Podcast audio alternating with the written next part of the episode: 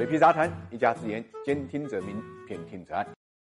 理财魔方倡导科学投资基金，为每一个用户量身定制基金投资组合，涵盖股票、债券、大宗商品、海外 QD 基金等等，可以满足中高净值人士的资产配置需求。理财魔方拥有证监会颁发的基金销售牌照，合法合规。大家可以在各大应用商店下载理财魔方 APP 体验一下。祸不单行，最近呢，有亚洲四小龙之称的韩国确实有点翻。据韩国央行公布的最新数据表明，今年一季度的 GDP 呢是四百五十五点零八万亿韩元，环比呢下降了零点四，这是二零一七年第四季度之后再次出现 GDP 的负增长，环比降幅呢也比之前央行评估的零点三有所扩大。更让韩国人烦心的是呢，韩国四月经常账出现了六点六亿美元赤字，这与三月份四十八点二亿美元盈利相比呢，明显恶化，也是七年以来韩国首次出现经常账的赤字。这不仅对韩国经济呢造成了困惑，也对全球经济呢是个警告。那么，什么叫经常账？经常账是一个国家收支表上的重要项目，主要反映一个国家与外国贸易和资金往来的情况，包括商品贸易收支跟服务贸易收支。经常账盈余意味着流入的资金多于流出的资金，也就是顺差；经常账赤字意味着流出的资金多于流入资金，也就是逆差。如果一个国家经常账出现赤字，说明这个国家资金往来处于失衡状态，这个国家的货币也有可能面临贬值。简单来讲，经常账就对一个国家外贸经济的简单判断。韩国时隔多年出现的经常账赤字，主要是两个方面的原因。一个呢是韩国四月份向外国投资者支付的股息红利飙升到了六十七点八亿美元，创造了历史第二高，比三月份的二十六点二亿美元呢增长了百分之一百六十。换句话讲，就是服务贸易支出啊是逆差。第二呢是出口下滑严重，当月贸易盈余呢降到了五十六点七亿美元，相比三月的八十四点七亿美元呢下滑了百分之三十三。不过我们注意啊，这里呢虽然是下滑，但是韩国商品贸易这一块啊还是顺差，只不过呢顺差呢变小了，所以两者加起来出现了赤字。另外，根据韩国关税厅六月公布的数据显示，五月份呢出口同比下降了百分之九点四，是连续第六个月下降。其中呢芯片出口同比下降百分之三十。十点五，降幅呢比四月份扩大了二点二倍。进口呢则同比下降了一点九，低于预期的同比增长零点五。